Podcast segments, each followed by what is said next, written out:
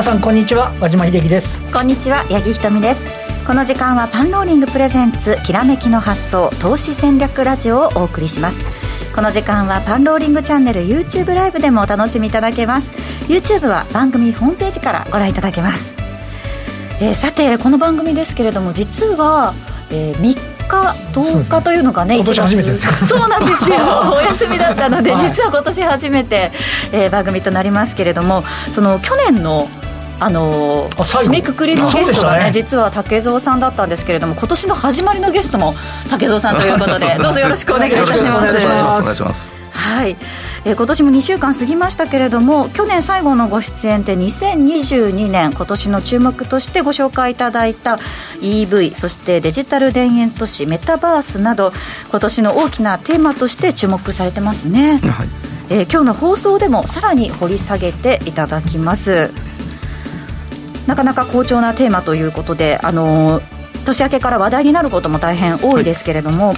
そんな中でですね全体の相場としてはちょっと厳しい状況が続いております。日経平均ドル円などアノマリー通りに推移しているような印象ですけれども、えー、皆さんいかがですか？投資アノマリ。ーアノマリーね、ここはあれですかね投資アノマリーカレンダーの話をちょっと入れた方がいいですかね。ちょっとねそういう流れになってますね。そうですね、えー、投資カレンダーあの私ちょっとちらっと拝見しましたけど、はい、あのやっぱりそのなんて言いますかね。その時々のえー、シーズナルとかっていうのは、やっぱり結構あの役に立つんじゃないかというふうに思いますよね。うそうですよね、はい、あの今 YouTube ライブご覧の方は、投資アノマリーカレンダー2022という画面出てると思うんですけれども、アノマリーが一目でわかるアノマリーカレンダー、こちら、パンローリングから好評発売中です。1年間の各市場の傾向がわかるので、大変役に立ちます。番組ホームページから今すぐ買うことができますので、興味ある方はぜひお求めください。それでは早速番組を進めてまいりましょう。この番組は投資専門出版社として投資戦略フェアを主催するパンローリングの提供でお送りします。ではここからは和島さんにマーケットについてお話を伺いますが今日のあの竹蔵さんが、はい、ラジオ日経来られて一言目が、はい、いや新興市場ひどいねっていう お話だったんですけれどもなかなかね年明けからその特に新興市場はきつい状況が続いています。日経平均もちょっと不安定な動きというふうになってますね、まあ、あのえっと、まずちょっと新興市場後ほどお話しするとして全体としてはもう今年の大発会から、はいえっと、いわゆるその、えー、グロース難聴、バリュー買いみたいな、まあ、特にあの三菱 UFJ フィナンシャルなんかも大発会からどんどん上がるみたいな、あのまあ鉄鋼とか、えー、海運なんかもそうですけど、PR が低かったり、PBR が低かったり、えー、配当利回りが高いみたいなところだったり、ある意味、えー、メガバンクなんかはアメリカの金利上昇で、まあ、リザヤの改善みたいな部分があると。で一方でえこれまでの半導体とか、まあ、日本でいうと FA 関連とか、あの電子部品ですかね、半導体もはじめ、いわゆるその成長系と言われてた、あの業績が好業績と言われてたところが、はい、まあ、きっかけはね、アメリカの利上げ最速みたいな話になってるんでしょうけど、まあ、ちょっと買い疲れ感もあるということで、まあ、これもあの年初から、例えばキーエンスなんかは、もうどこどこ下がるみたいな、ね、形になって、まあ、ちょっとここの動きっていうのが、ね、とても目立っていると。で、ちなみにあの昨日のアメリカ市場は、ニューヨークダウが下げて、ナスダックが上昇という形。そうでしたね。うんえー、S&P、えー、失礼しました、あのフィラデルフィア半導体株指数もそれなりのしっかりだったんですけど、あの結果的に言うとやっぱりメガバンクだとか、あとは資源価格が上がってたんで、うん、えー、商社あの、ちなみに三菱商事は今日2008年以来14年ぶりの上場来高値。この状況でですか？なってます。だからやっぱりバリューなんですよね、これもね。だからそういうところが買われ、えー、どちらかというとやっぱり今日はレ売買代金トップレーザーテックですけど、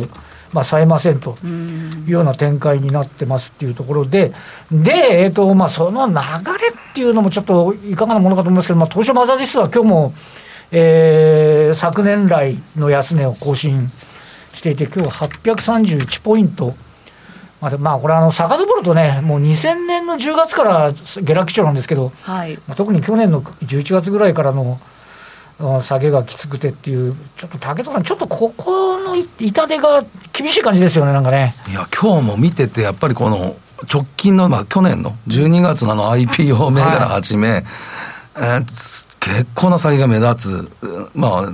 平気でまあストップ安をする銘柄もちょっと散見されたりしてたんで、うん、あの、まあ、あの、はま、あなんですか、ちょっと捕まってる人もいるんじゃないかなっていうふうなことは言えると思います。私も若干、あの、マザーズシーズン、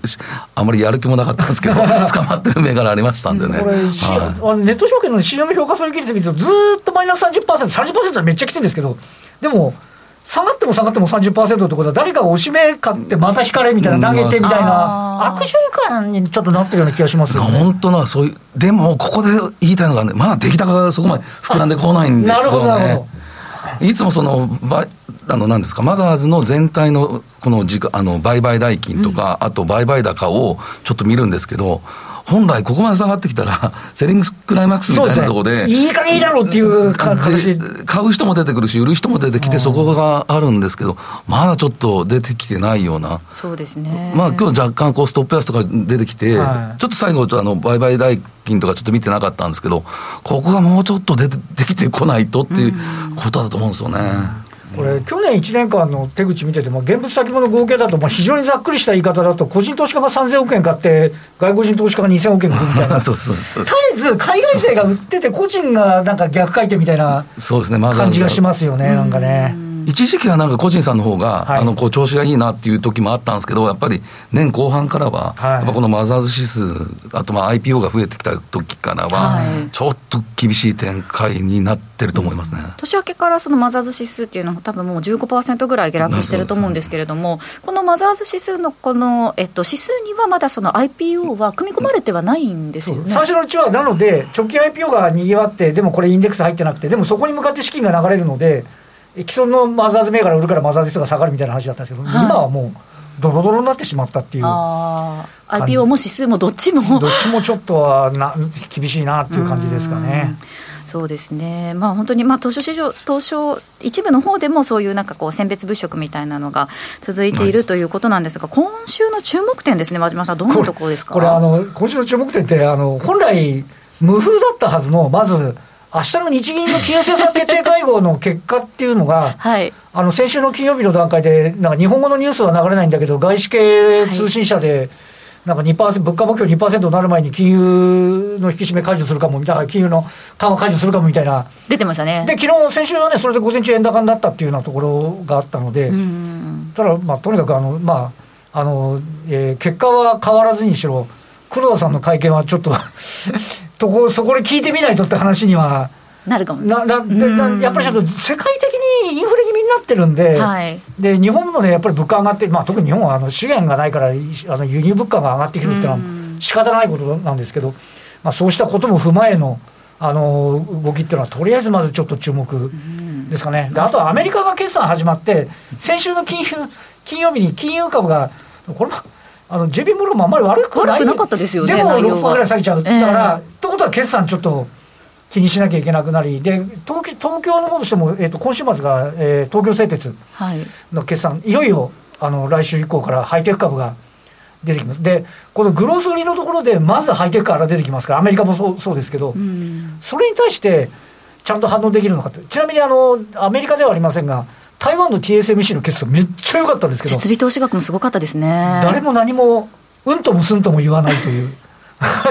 今週衛星メールあの微細化の露光装置の会社ありますけど、はい、この調子でいくとちょっと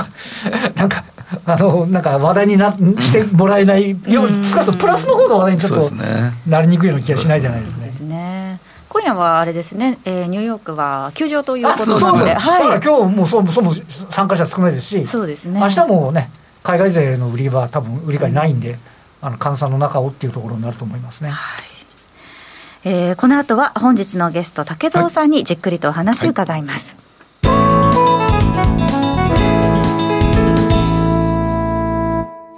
改めまして今日お招きしたゲスト竹蔵さんとともに、えー、お話進めてまいります、よろしくお願いします、よろしくお願いします早速なんですけれども、まあ今日はアメリカのマーケットから見ていくということですね。まあそうですね。はい。まあいつも私の場合最近はこのやっぱりアメリカの市場ここをやっぱり見ていかないと、はい、っていうことがあります。それはなぜかって言ったらやっぱり今世界一の時価総額を誇るということで。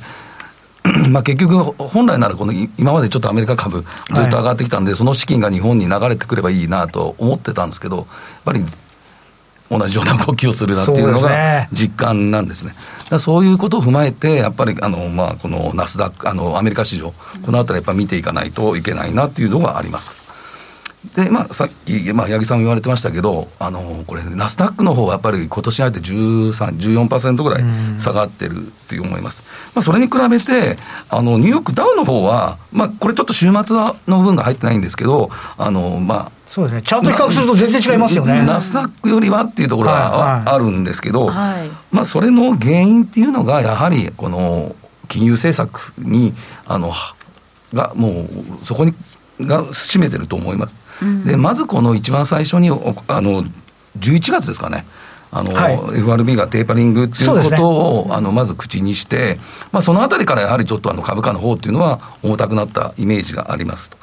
で、その時は、だから半年かけてとか、来年の、あ、今年の6月です、ね、そうですね、はい。ここで、この今まで買い入れてた、えー、米国債だったり、はい、あの、あと、えー、MBS という、まあ、この住宅の担保ローン、こういうところを買い入れたんですけど、うん、これを徐々に縮小して、えー、今年の6月までに終わらすっていう予定だったと思います。まあ、それを12月ですかね、またこの FRB の、えー、会議で、もういきなり今年の3月ですか、そうですね、でもうそれでもう終了させるっていうことがあって、ここでの切り替えの速さというか、転換がね、また一回ちょっとマーケットびっくりしたみたいなところありましたもんね、うん、だからそう、まあ、まずそこがあったと、うん、でやっぱりそこのやっぱり要因っていうのをずっと考えたときに、やはりこのパウエル議長がずっと言われたのがあって、これはやっぱり物価の、はい、物価あの物価ですね。だからこれ CPI っていうとこ、うん、これが、これ12月、1月の20 12日ですかね、出たのこれやっぱり7%。そうですね、高止まり39年ぶりでしたかね。ねまでこれいって、やはりこれインフレ。懸念、うん、もうもう完璧なインフレなんでしょうけど、うん、もうそれとあともう一つ、ずっとこれ、パウエル議長言われたの。は、やっぱり失業率を見ましょうっていうところだったと思うんですね。はい、で、その失業率ももう4%切ってきて、3.9%まで落きましたよってなれば、このあのコロナのちょっと前が、これ大体3.7%ぐらいだったと思うんですね。はい、そうですね、それを上回ってきましたもんね。だからだからその大体4%下回ってきたことによって、この今度は利上げなどもこう言われてきた。彼すると3月に利上げかみたいな。そうそうそう。テーパリング終了とともに一緒に利上げ、ね、始めちゃう。んじゃないか的なぐらいの勢いで、一番この大きな原因って、あのナスダックの下げがつながったのって、うん、やはりこの1月5日かな、6日だったか、あの FRB の議事録が開示になったと思うんですね。そねでその中であの話があったっていうのが、まあ、最速で3月の利上げ。で、まあ、この利上げの条件としては最大雇用っていうのがあって、まあ、先ほど言いましたけど、この雇用が、もう失業率が3.9%まで落ち、あのー低下してくれれば、やはりこれ、早期の利上げ、でもう一つ、これ、一番、私が一番重要だったと思うのが、うん、やっぱバランスシートの縮小っていうところだと思うんですあそうですね、はい、このバランスシートの縮小ってのはなんて、なんでかというと、その国債何かを今まで買い上げた、これ、売ってくることになると思うんですよね。はい、そうそうなってくると、やはりあの向こうのアメリカの金利が上昇して、まあ、国債売ってくれば上がって、で、その、やっぱ、あの、反比例すると思うんですよね、株と債券って。そういうところにやっぱちょっと株式、まあ、要するにそのグロース株っていうか、うん、そういうところにやっぱネガティブにちょっと反応してるなっていうのが、あると思いますね。マーケットもそのバランスシートの縮小の話までは、まあ、この時点ではまだ織り込んでいなかったということで、ね、これなかなか微妙で、実務的には国債償還したのを放置するっていう、うん手段の方が現実的だと思うんですよね。市場で投げるって多分やりにくいので。うん、でもマーケットは、あの、反応の度合いとしては、え、何、縮小っていう、そのそこのインパクトは結構あったんじゃないかっていう感じはしますよね。だから、うん、とにかく金融正常化を急いでるイメージが、どんどんあのマーケットの方で進んでるってことですかね。これが利上げと同時期にっていう話し合いになったっていうのも一つの要因で、でやはりまあ利上げっていうのはあある程度こうなんていうんですか、去年の10月、11月ぐらいから、ある程度言われてたので、はい、ね、織り込まあ、織り込んできてるかなと思ったんですけど、さすがにここのバランスシートの縮小っていうところまでは、うんやっぱちょっとね、いいイメージがないなっていうのはあった、これ、なかなか微妙、あとあの今の失業率も、労働参加率がね、まだね、お金、もうちょっといいの待つみたいな 話もあるので、ね、全部が全部この失業率で現れてない部分はありますけど、ただやっぱりね、改善に向かっていることは間違いないなっていう感じですかね。そうですね。はいはい、で、一つの見方として、今日ちょっと資料を持ってきたのが、相場サイクルの見分け方っていうのがあって、はい、これ、実は私が証券会社入社した時に、一番最初に読んだ本の。あもうこれ、結構、私たちとしても基本的なものですよね。はい、で、まあ、大体このあの4つのものに分かれますってあって、まあ、金融相場、はい、あと、まあ、業績相場、えー、逆金融相場、えー、逆業績相場っていうのがあって、で、まあ、この金融相場っていうのがやっぱり低金利の株高。うんまあ、あと、まあ、業績相場もこれ金、えー、低金利の、まあ、株高っていうことが言われてるんですけど、今ってこのやっぱり業績相場から、ちょっとあの逆金融相場にこう移る転換点になってるような気がするんですよね。金利上昇、株安の方に。そうですね。だから大体その債券と株のこの、反比例差っていうか、そういうのがあって、うん、で今回、ちょっとまだ分かんないですけど、コロナがまた、はい、あの、なんていうんですか、拡大して、はい、今度また金利をこれは上げられませんねって言ったら、また今度は逆戻りになる可能性も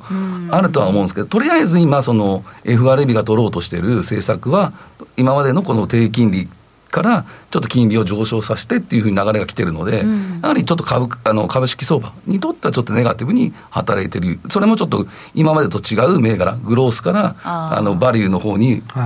来てるような、はい、それがあの典型的になんかこう、あの昔からのこのサイクルみたいなところが一つあるかなっていうふうに思ってるんですけどね。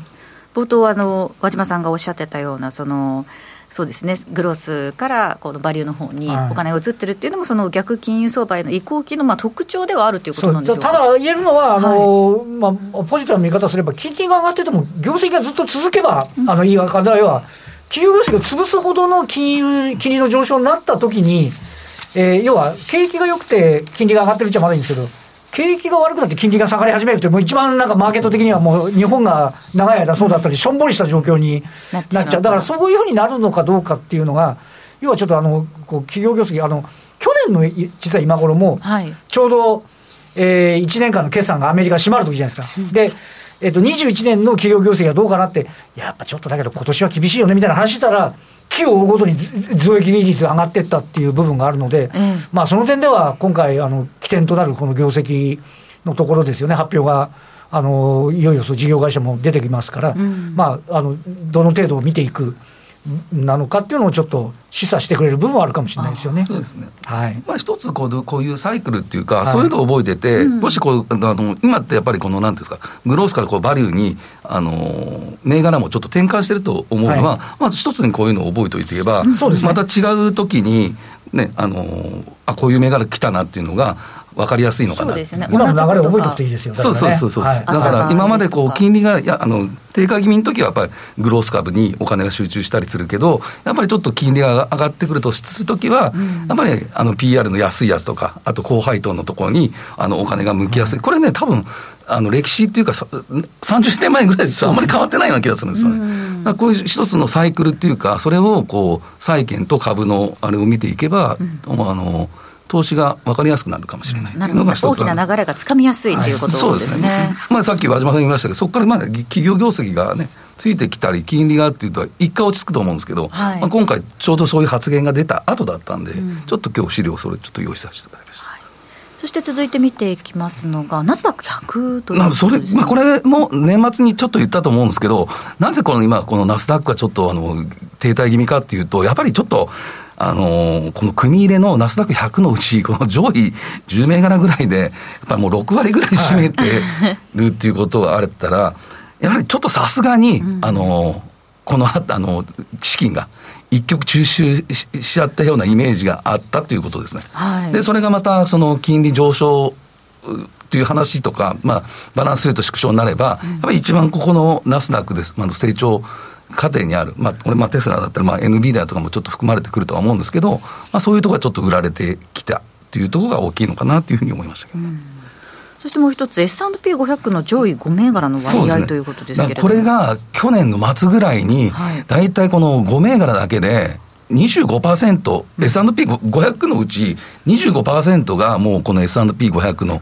5銘柄で25%になったって、うん、4分の1ですよってなってくる。それはガファムと呼ばれるようなものとそうです、あとテスラだと。テスラ。だからそういうところで、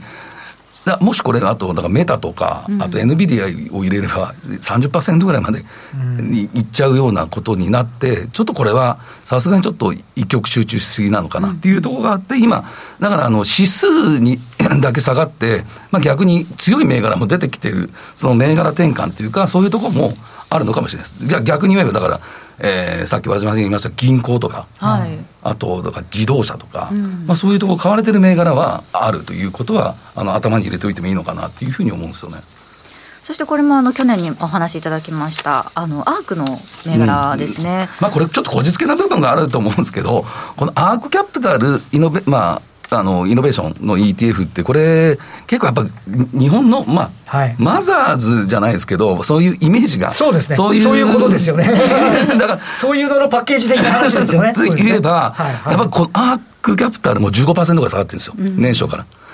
で、さっきは、あの、八木さんも言われてましたけど、マザーって15%ぐらい下がってたら、同じようなちょっとチャートだったんで、はい、仮にこのアークイノベーションの この ETF が戻ってくるんだら、マザーズも外 そういうふうにちょっとなってほしいなじゃないですけど、うん、ちょっとこの、同じような下落率してたんで、はい、で、その、なんていうんですか、ここに組み入れられてるのって、遠隔医療のあのテラドックだったりとか、はいはい、あとまあ、そのなんですか、一昨年ぐらいにちょっと買われたようなやつ、まあ、ズームとかも多分そうですよね。そういうところが組み入れられてるんで、はい、だからそういうあったテレワークだったり、一昨年ちょっと、あ、一昨年でしたっけ、そういうところに人気になった株価とかが、はい、あ株なんかが、えー、こっち買われる可能性もあるって、ちょっとそこ頭に入れておいたら面白いかなと思って持ってきました。はい、ちょっとこじつけな部分はあります。でもね、あの日本でもそのそのアークの銘柄っていうのは、すごい注目されてましたからね。空売りも増えてるみたいですよね、アークの ETF ね。だからそこ、もしこのあたりが戻ってきたら、ちょっとマザーズとか、そういうところにも目がいく可能性があるかなというふうに思いました。はい、はい。そして続いてが商品市況ということで、これ、どう見ていけばいいんでしょうか？これはですね、いや一つはこのトレーディングエコノミエエコノミクスっていう、はい、まあ、これ、無料で見れるところなんですけど、あの今、やはりあのここの市況を見るのが非常に重要なのかなと思って、はい、これなぜかといったら、まあ、原油、うん、その原油の、まあ、あと、あのインスペックとか、これ、まあ、先週多分高値取ってると。で、はい、先ほど言いました、あの、三菱商事。はい、これは天然ガスだったり、あこのあたりの商品市況というのは相当上がってきて、インペックスとか資源開発も、あの石油資源開発も高値ですもんね。そうですね。だから前までね、商社とか脱資源とか言ってたのに、今はね、やっぱりその資源価格高くなってるから。そうそうこれ、高橋さん、どうこれ赤いのと緑色と青って、これ、などう見だから多分一番緑の濃いやつが上がってるのが相当上がってるんですよ。あ、株と一緒ですね、アメリカそうそうです。で、あの、下の赤いやつが結構下がってる。天然ガスすごいですね。で、天然ガスがすごいんですよ。これ、週のとこなんで、これ、だから、週足で見見たら、これ26%ぐらい上がってる。で、月で見たら30%が上がってますよっていうことになってるんですね。で、これ、やっぱり一番上がってるのって、確か、リチウムなんですよね。去年からね。で、去年だけでこれ125、100%以上上がってた、ね、次のページですかね。そうですね。やっぱりレアメタルあたりっていうところですよね。あとだから鉄鉱石だったり、だからあとニッケルとか、まあ、これを全部、そうですね、あのあとまあ銅とかね、そういうところも EV とかで使う、そうそうそう、ニッケルはもう EV に使いますもんね。で、まあ、この、今これで、まあ、無料でこう見れるので、はい、こういうのをちょっと朝一にこう見ていって、で、あの、まあ、はっきり今、この乱攻撃っていうの、この商品市況だけでも結構動くと思うんですよね。えーで、そこにちょっとダイレクトで動いてる。だからこの1年間で相当なパフォーマンスを上げてる商品市況であるので、で、これがやっぱりアメリカの、だからそのインフレ率を高めてる可能性もあると思うんですよね。まあ、だから原油だけじゃなくて、他のいろんなこう天然ガスだったり、そうさっき言ったニッケル、銅、まあ、そういうことを見ることによって、あのそういうテーマに合った銘柄があの探し出せるということもあると思います。ぜひ参考になさ一時期、だからアルミとかも相当ね、高かったアルミもそうですよね、あのあとあのアルミの缶の、ね、材料とかね、要はあれですよ、あのえーと、地球環境に優しいから、樹脂のペットボトル見ても、缶が、うん、あのアメリカだと今、えーと、アルコールがもともとペットでアルコール飲むあれもあるらしいんですけど、全部缶に置き換わってってしたら、缶の市況がめっちゃ上がる、アルミの市況がそれで上がるみたいな。形になってるっていうねところだったりしますよね。まあだからこういう一つの まあ商品指標を見ることによって、この、えー、銘柄せも選別っていうのもできると思うので、うんはい、まあ、一つこういうのを覚えておいてもいいのかなというふうに、今の相場はですね、特に、ね、はい、はい、いいと思いました。はい